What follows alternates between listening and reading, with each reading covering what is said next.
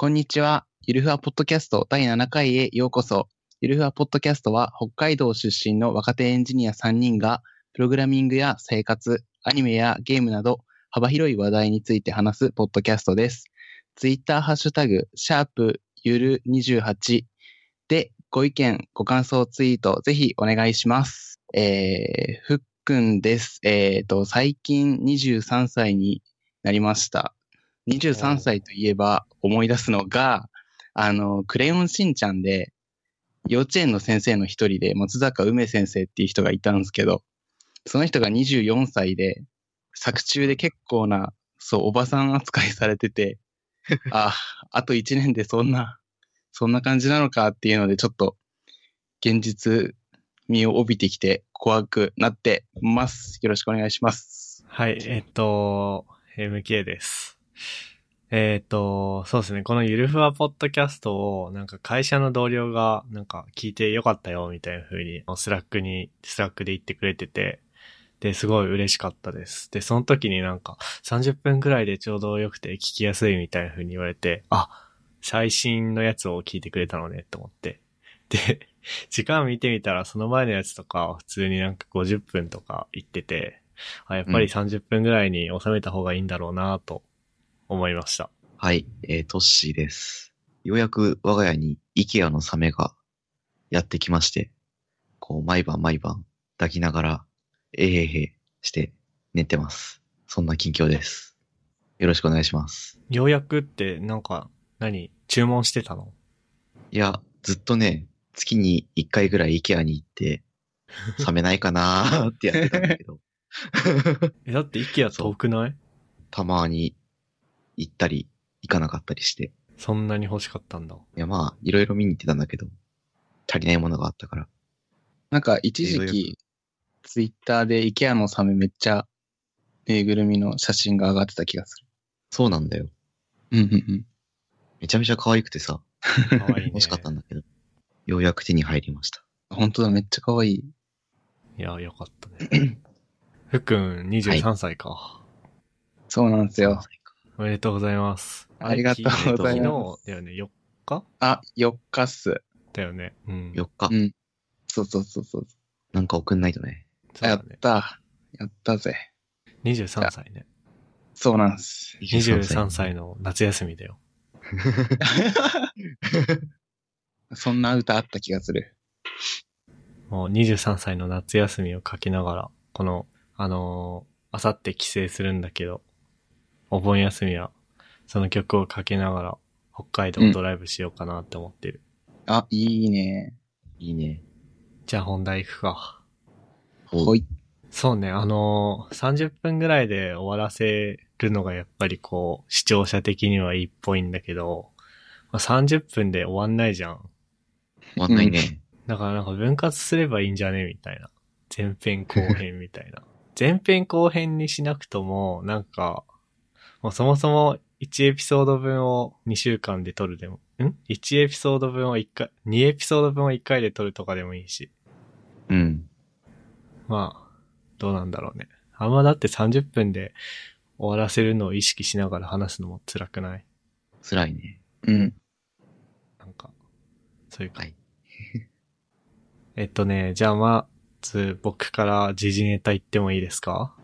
どうはいどうぞと、まさに一昨日なんだけど、あの、 Rails Girls 東京っていう、 Rails Girls っていうこうイベントがあって、えっと、より多くの女性がプログラミングに親しみ、アイデアを形にできる技術を身につける、えー手助けをするコミュニティですっていう、まあ、風にウェブサイトに書いてるんだけど、まあ、その Rails Girls 東京とか、 Rails Girls 仙台とか、こうイベントをちょくちょくやってて、こう、なんつうの？まあ、プログラミングやったことないんだけど、こう、ウェブアプリ作ってみたいなっていう女性を集め、女性に来てもらって、こう、まあ、 Rails を教えるみたいなイベントがあって、うんそれのコーチを、今回オーガナイザーやってたライムさんっていう、まあ、うちの電気科の卒業生なんだけど、苫小牧高専の電気科の卒業生のライムさんっていう人に、まあ、誘っていただいて、まあ、行ってきました。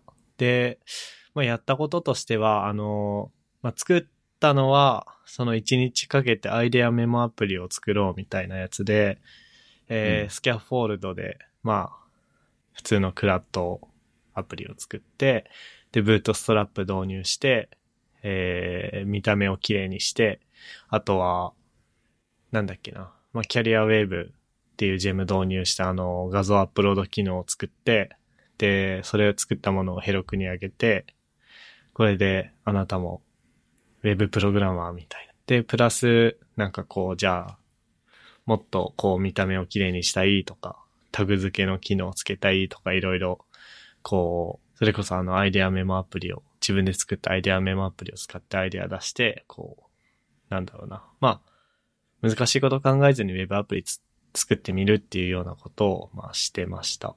で、なんだろうな、その、あんまりこう、うまく語れる自信がないんだけど、まあその今まで、特に僕ら高専にいた、高専の情報科にいたから、結構実感としてあると思うんだけど、こう女性ってこう技術に触れる機会が今までのこの、まあ日本に限らず、普通の教育の中であんまりなかったりとか。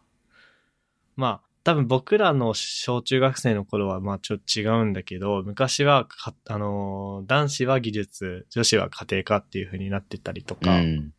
こう、で、実際高専に来る女子も少なかったりとか、あと職場行っても多分エンジニアって女子少ないよね。そうう。いう。まあうん状況をこう、なんつうんだろうな、こう、まあ、フラットにするように、なんか、フラットにするっていうか、ちょっとうまく言えないんだけど、まあ、そういう活動の一つとして、まあ、 Rails Girls っていうのを海外の方が始めたんだけど、それの日本版って感じかな。で、こう、僕こういう問題に対して、こう、めちゃくちゃこう、関心があるっていうわけでは別に、まあ、実はないんだけど、うん。でも、うんこう、女性の、が技術に触れられるようにとか、今まで触れられなかった、女性に限ら、女性と技術の関係に限らず、こう、今まで触れる機会のなかった人たちに、こう、触れる格差是正みたいなところには若干興味があって、というのもやっぱり僕らって、なんつうの、こう、地方にいたから、うん。まあなんだろうな。まあ何でも東京っていうか都会が正解っていうつもりはないんだけど、やっぱりそっちの方の人に比べていろんなことに触れる機会がすごい少なかったなって思うんだよね。うんうんうんうん。で、それでまあうちの会社は、まあその、オンラインでの学びにすごい力入れてるんだけど、その一つの理由として、良質なあの学びへのアクセスの機会は、こう本質的に不平等だったと。そのグロ、グロービスの東京校、仙台校とか大阪校とかあるんだけど、札幌校はないから、じゃあ北海道の人たちには学びを届けられないみたいな状況があって、それをこう是正するために、良質な学びへのアクセスを、きの機会を均等にするためにオンラインにも力を入れてるっていう背景があって、で、すごく俺そこに共感したんだけど、なんかそういう意味で言うと、同じだなと思って。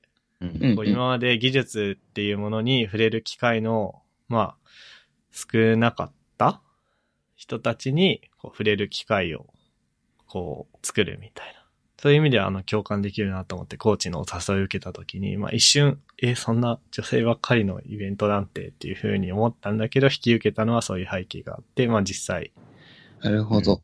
そうね、なるほどねちょっと、いい話。今日は案の定、うんポッドキャスト収録する直前まで、ポッドキャストのこと忘れてて、あの、おあの、水曜どうでしょうの夏野菜のやつ見てたんだけど、おい、パイ食わねえかっていいいっすね。う。なので、あの、これについてこう、これ以上話すことないんだけど、そうだな、どういうふうに話を広げていこうかな。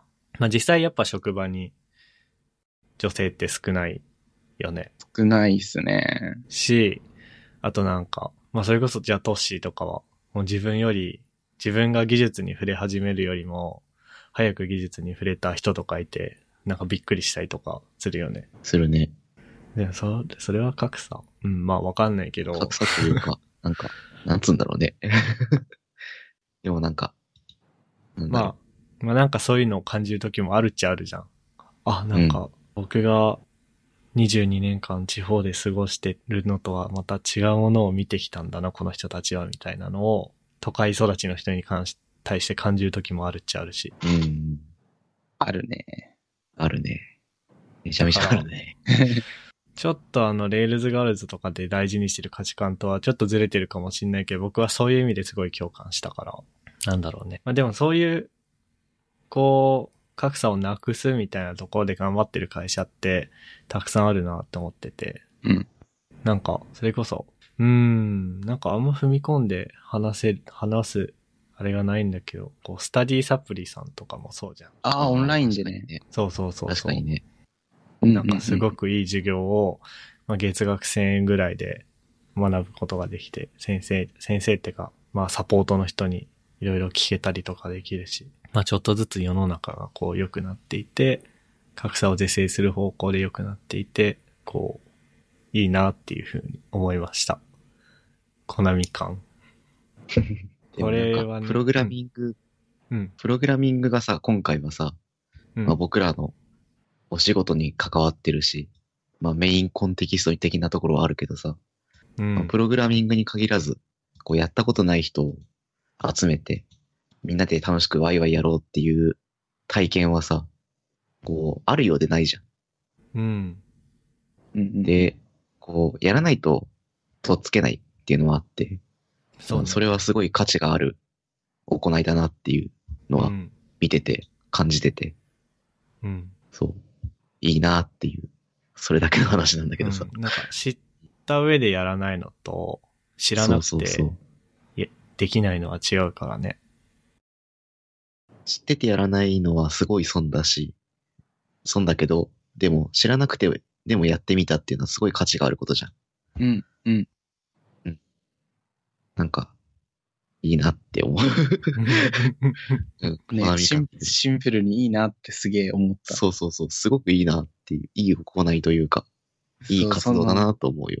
そう、あんまり僕も、その、高専入る前プログラミングしたことなかったし、うん。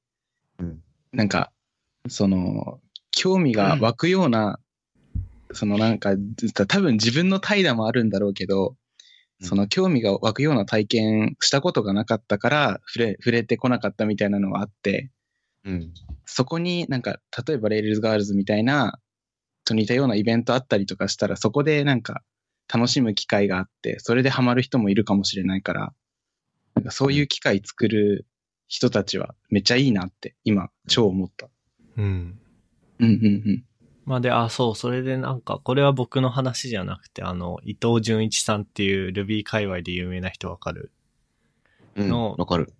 彼が、あの、大阪でやった Rails Girls に参加した時に、こう、うんなんか、お、イベントの運営の人に聞いたんだって、なんかこんなに素晴らしいイベント、なんで女性だけなんですかってうん。聞いたら、うんなんか、そのなんだろうな。あ、もうすごいうる、うろ、うる覚え？うろ覚え？うん。なんだけど、うんこう、逆の立場で、こう、普通の勉強会ってうん。男性ばっかりで、そこに女性が一人でポンって行くのってすごい行きづらいことがあると。うん。うん。で、だから、こう女性限定？で、なんか、性別関係なしで入門者向けイベントやっても、なんか結局男性ばっかりになるから、こう、女性限定でやることに意味があるみたいな。ちょっとね、事前調査不足すぎるね、これ。この話をするには。なんか、あれだね、下手に語ったら怖そうーん。あでもなんか、そうだそうだそうだそうだ。あれだあれだあれだ。今、ちょっとブログ読んだ、開いてみたんだけど、その、まあ日本の IT エンジニアの世界はまだまだ比率的に男性の方が圧倒的に多いと。うん。で、いろんな、まあ初心者向けのイベントってあるんだけど、そういった場所でも男性が多くて、やっぱ女性にとっては敷居が高いと。はい。で、なんか例えば逆の立場になって料理教室に通うっていうことを考えてみたときに、まあ料理教室って通常女性が多くて、じゃあ女性の中に男性が一人っていう風に、なんかうん。参加者一覧見たら女性しかいなくて自分が行きたいんだけどこれ男性一人じゃんっていう状況に躊躇なく参加できますか、うん。で、そんな中で、なんか男性のための料理教室っていうイベントがあったら、気軽に参加しやすいと思いませんか？みたいなことを彼は言われたらしくて、でそれでうん。なんか、こう、納得したみたいな。うん。なるほど、とか書いてて、そらそら、そういう説明が書いてたんだ。だから男性のための料理教室のこう裏を返して、女性のためのプログラミングイベントみたいな、そういう意味があるんだよっていうような話をしてたね。うん。まあなんか、そんな感じで、あの、コーチやってきて、で、ちょうどあの、東京の Ruby 界隈ともつながりたいなっていうふうに思い始めてた頃だったから、すごくちょうどよかった。まあこんなとこっすかね、 Rails Girls に関しては。楽しかったですっていう感じで。じゃあ、また今度ふっくん。あ、じゃあ、書いたやつ、上からいこうかな。えっと、最近、え、なんか、えーっと、すげえ自分ふ老けたなって思う趣味ができて、なんかすごい、あの、自分が使ってるなんかネットのサービスのいろんな履歴ってあるじゃないですか。うん。うんあの、YouTube の視聴履歴とか、あとニコニコの、あの、ずっと使ってるマイリストだとか、う。うんんなん。かそういうのを、なんか、宅飲みしたお友達の家でみんなで見せ合ったりするのが最近すごい楽しいなって気づいちゃって。ほう。あの、YouTube の視聴履歴はもう毎日のようにどんどん更新されていくからあんまり、あの、面白くないんだけど、あの、検索履歴うん。き検索した履歴は結構見返せて、あの、YouTube の履歴画面に行って、あの、デフォルトだと再生履歴がバーッと出てるんだけど、検索履歴にチェックマークつけると、おー。検索履歴が、あの、消してない限り、一番最初まで見れて、ちなみに今一番最初まで僕見てると、7年前、オンリーマイレールガン調べてるんだけど、ここでなんか、ああ、この頃からこうなっていったんだな、みたいなの、自分のオタク的なルーツが分かっていったりとかして、いっていう意味で、そう YouTube の検索履歴はそういう感じで楽しくて、あとニコニコものマイリスもなんか大体同じ感じで、一番最初が、あの、東宝の MMD の、あの、スイートマジックを踊ってるやつみたいな。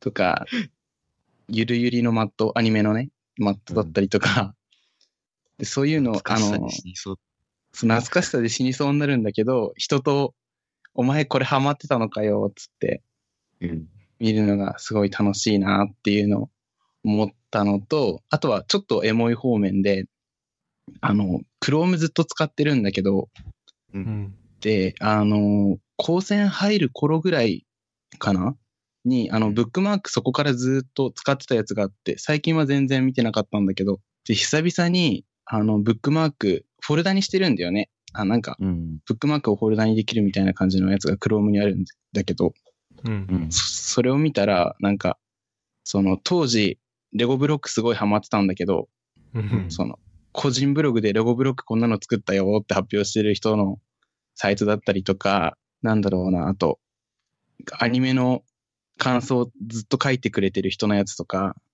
うん。あと、昔ずっと追ってた、あの、あの2ちゃんのまとめがあるんだけど、うんそのリンクとかがずらーっとあって、なんかそれを、あの、ちょうど先週かな ?3 連休あったと思うんだけど、先々週か。うん。その深夜に開いちゃって、ずーっとなんか自分の生い立ちを見るような感じで、ブックマークを見てたっていうのがあって、そう、そういうことに楽しみを見出してしまって、ああ、老人化が止まらないなっていう感じです、最近はっていう話です。なるほど。なるほどね。ちなみに YouTube の検索履歴今見れたりする？見れるよ。YouTube の検索履歴。見れるかな ?YouTube のトップページ行って、履歴の画面行って、多分右に履歴タイプってあるんだけど、ああ、あったあった。の検索履検歴索履歴。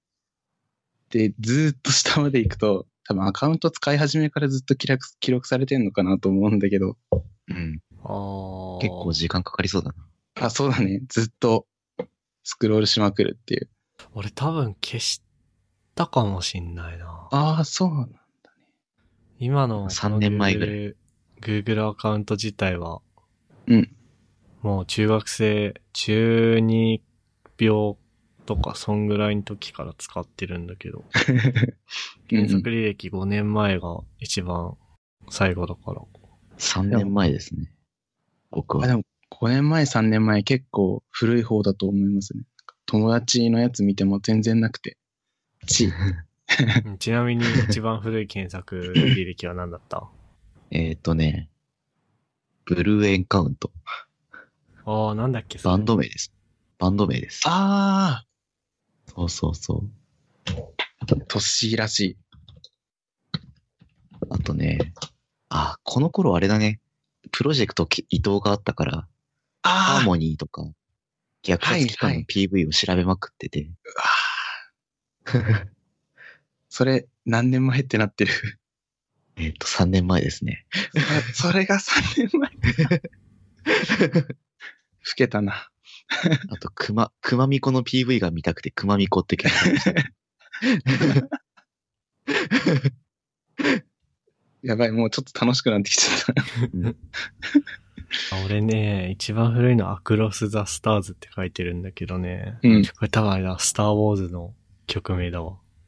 あへえ。MK っぽい。あとはね、進捗ダメです元ネタとかで検索して。なんか、ストライ、ストライド、ガム、CM って検索してる。なんでだ？あのゴリラがヘドバンしてるやつでしょ。そうそうそう。ああ。か CM。へえ。うーん。あああ、成宮、成宮くん、成宮くん、成宮くんのヘドバン。いや、多分俺、そうだ、それ以上前は、多分、うん。ニコ中だったんだ。おー。ニコニコ動画な、検索履歴ないっぽいかもな。ちょっと懐かしいのが出てきた。お。レガリア、ザ・スリー・シークレット・スターズ。うわあ。セイクリット・スターズか。うんうんうん。レガリアあの、よくわからないロボットアニメだったね。とな謎ってずっと言われて。そうそうそうそうそう。まあ、個人的に好きだったけど。EV3 ってめっちゃ調べてる。僕もある、僕も。EV3 ってね、すごい件数あるね。WRO ってめっちゃあるんだよね。ああ。これで頃から研究始めてたから、うんうんうん。こ田中真紀ィープラーニングモノマネ、ジャズみたいなやつとか。田中真紀子？田田中中真紀子。真紀子モノマネとか。ああいや、これ止まんなくなっちゃうね。これは、北北海道来たらご飯行く？これはね、多分ね、聞いてても面白くないと思う。視聴者。し、し、し噛んだ。そうだね、これはね、そうだね、もうそろそろやめとかないとね。やばい、ね。今日ダメだね。今日調子悪いね。ダメだね。あ、旅するシェフの仰天レシピが出てきたね。もうダメです。もう。ぜひ皆さんも、これを聞いている皆さんも、友達とやってみてくださいということで。締めそえ。結構楽しいんで。うん。そうそうそう。このディグル楽しさを思い出すって書いてるの。ディグルってなんだっけ？あ、ディグル、あの、そう、なんか、多分、あの、もともとは、えっと、ヒップホップとかラッパーの人たちが、あの、レコード屋さんで、いいレコードを仕入れるためにめちゃくちゃ探すみたいな意味から、あとネットスラングで、なんか、興味持ったコンテンツをめっちゃ深掘りするみたいになっていった言葉で、なんか、どっか、そんな有名な、調べてみたらそんな有名な単語じゃなかったんだけど、うん。イトポイドさんがやたら使ってたから、僕も、あの、有名な言葉なのかなと思って書いちゃったんだけど。へえ。でね、あの、最近、あ、ちょっと話しちゃっていいのかな、ディグル楽しさ。どうぞ。リオ。えっとね、最近、ふと思ったのことがあって、あの、ユー YouTube 見て、ニコニコ動画見て、Twitter 見てって、なんかすごい、能動的な、違うわ、逆だわ、受動的なインターネットだなーってずっと思いつつも、あの、惰性でずっと見続けるだけみたいになっちゃってて、うん。わかる。そう、それ、それをずっと感じてたんだけど、うん。で、なんかバーチャル YouTuber の配信ふと見たときに、あの、なんだろ最近の若者、最近の若者って言ってなかったかもしれないけど、あの、すぐに手が届く娯楽に逃げがちっていうことを言ってて、わかるわ。そうそう、あの、ソシャゲやったりとか、うん。あの、つ、つま、あの、なんだろう、暇な時間、つい、ツイッター見ちゃったりとか、う。うんあの、なんだろう、時間、暇な時間がとにかく耐えられなくて、すぐに手の届く娯楽に逃げがちで、で、そういうのはなんか受動的すぎじゃねみたいな話してて、うん。そうだわ、と思って、めっちゃなんか刺さってしまって。で、なんかね、まあ、その人が言うには、なんかそういうのを一旦振り払って、例えば土曜日早く起きて全然知らないところに行ってみるとか、なんか。そういう一歩踏み出すことで全然変わるよみたいなこと言ってたんだけど、うん。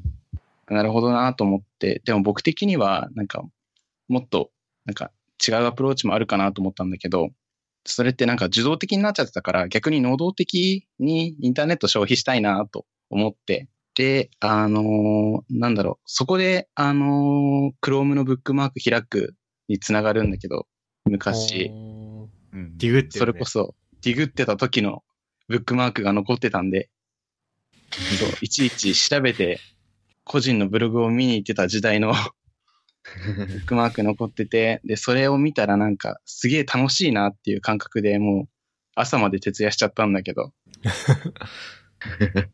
そう、あのーディグル、あの、なんか能動的にインターネットするのは、なんか、ちょっと、あの、疲れただるいっていう時にはハードルがちょっと高いし、うん。それこそツイッター見るのほ、見る方が簡単なんだけど、その低いハードル超えちゃって、か能動的にインターネットしたら、なんかツイッターよりもめちゃくちゃ楽しくなっちゃって、うん。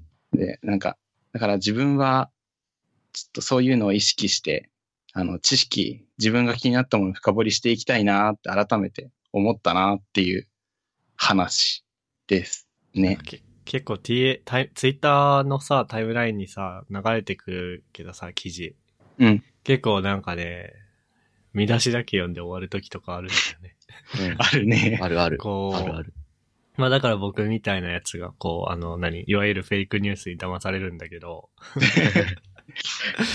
まああの、そういうフェイクニュースになりそうな話題とか、あの、新聞社とかのやつで気になったらちゃんと開いて読むようにしてるんだけど、まあでも全部読むのは無理だから、結構、なんつうの、見出しだけ読んで満足したりとかしてて、ああ、なんかそのディグルってことをしてないなっていうふうに今聞いてて思う。うんうんうん。ディグルのスラングの意味そのままになっちゃうんだけど、うん Apple Music 契約してるからさ、こう、うん。自分の好きなアーティストのところ行ったら関連するアーティストっていうのが出てくるじゃない？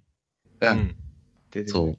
で、最近 Apple Music に Fear and Losing in Las Vegas っていうバンドなのか何なのかわかんないんだけど、おうこう、グループが入って、予約ず、好きなんだけどさ、うん予約追加されて、久しぶりにアルバム聴いたりしててさ、あー、なんかこういうジャンルの曲をもうちょっといろいろ聴いてみようと思って、同じタイプのアーティストってところから、こう、10、10件ぐらい探って、一日中聴いてたんだけど、なんかね、こう聞いたことない音がガンガン入ってきてて、耳に。それが割と気持ちよかった。今週は。やっぱ自分から動くのいいですね。うん。ああ、なんか、結構、これ、これディ、うーん、いや、多分ディグってるかなその、うんまあ、基本的にあの、人の、結構人生が好きだから、うん。人のブログ、その有名な記事とか自分の目的に合った記事だけじゃなくて、その前後の記事とか、日常の記事とか、一番古いやつからこう、新しいやつまで読んだりとか、そういうことはする。おうんー。だけど、ん？これはネトストでは でも、公開されてるもの読んでんだから別にいいよね。うんあ大丈夫でしょ。大丈夫だねなんか。結構、うんなんつうの、まあ、単なる日記ばっかりだったら、あれだけど、単なる日記の中にも、こういう、自分はこういう考え方をしてるとか、なんかの本引用したりとかして、あ、この人の形作るのはこういうものなんだなとか、うん。うんうんうんうん。あとは、プログラミングしてるときは実は自然にディグってるかもしれないね。ディグってるね。あるね。さすがに見出しだけ見て満足とはしないでしょ。プログラミングしてる。しないね。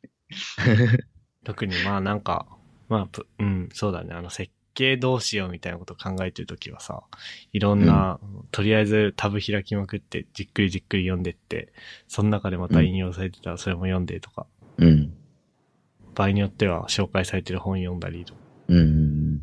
まあ、でもそれは仕事だからな。もっとふっくんが言いたいのはあのコンテンツの消費とか娯楽とかそういう文脈か。ああ、まあ、最初に言ってたのはそうだね。そういう文脈。うん。え、でもなんか、その人を追っていくみたいなやつ結構いいなって思った。うん。いいね。ね。うん。確かに人のポエムみたいな感じの感情を読みたい。わかる。いいな。いいね。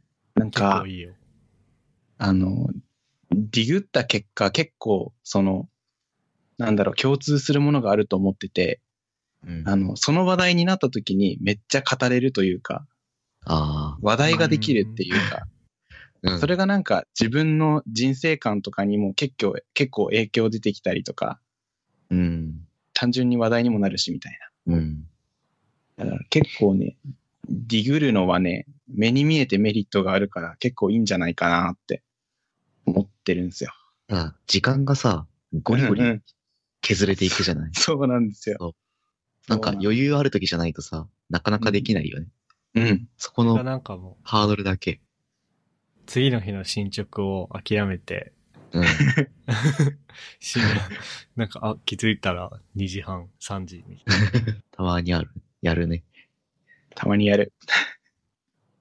次、次の日を捨ててまで、こう、何かを掘りまくるっていうのは。うんうん。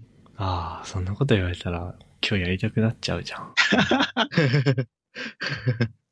やろう。なんかディグルっ。て DJ から来た用語でしょ多分。うん。うん。なんか似たような言葉でディス、似たような発音の言葉でディスるってあって、それもなんか、そっち系から来た言葉だよね。なんかそう聞いたことがある。ディスルは、音楽系の。なんで、なんでディスるはこんなに流行ってディグルは流行んなかったんだろう。なんでだろうね。やっぱり現代人は、こう、ああ。表層だけにディグらずにディスるからかな、み皮肉が。そんなまとめで。今日、でもそんなにもう話題ないよね。ないね。はい。なんか急に、急になんか眠くなってきた。と。もうなんかすごい終わらせたいモードになってしまった。あの、僕、あさって北海道帰るわ。水曜日。7日。僕も、へえ明日の夜帰ります。僕はあ明日の夜帰るんだ。へえ。いつからいつまでいらっしゃるの？明日の夜から月曜の夕方ぐらいかな。ああ。あ、そんなすぐ帰っちゃう。もうあの、東京戻っちゃうんだ。うん。俺は7日の水曜日から結構長かったよね。19日まで。長。なんか、なんか、長。北海道からリモートしますって言ったら、なんか通ったから、あ、これ通るんだって思いながら。えー、じゃあ、この8月10、11の土日でバーベキューしないとね。そうだね。でも雨降ってる、降るんでじゃない？確か。あ、本当じゃあバーベキューハウスだね。そうしよう。あるよ。屋根付きのところでバーベキューごっこできるやつ。いいじゃん。そこにしようよ。じゃあ、はい。そんな感じで。えっと、ゆるふわポッドキャスト第7回をお聞きいただきありがとうございました。えっと、ま、ご意見ご感想ツイートあれば、ぜひ、ハッシュタグ、シャープゆるふわ、ゆる28でツイートお願いします。えっと、じゃあ、そんなわけで今日はふっくんとトッシーでした。ありがとうございます。ありがとうございます。あと MK でした。あ、ダメだわ。